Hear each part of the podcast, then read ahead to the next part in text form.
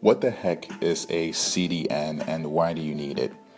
Firstly, C D N is short for Content Delivery Network, which is a network of servers that deliver cached, static content from your website to your users, therefore making your website very fast. And today, for better search engine optimization, you need to have a faster website because firstly, people don't want to wait for a website to load. Here are four reasons why uh, you, you need a C D N today. One, speed. It speeds up your website. Secondly, it offers crash resistance.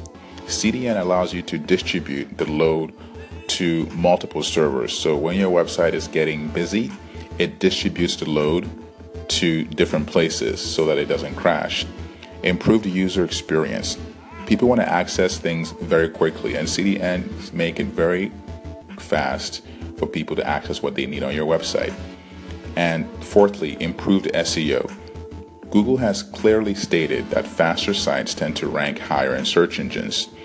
And so if a C D N helps you get a faster website, you can see your S E O on your website increase as well.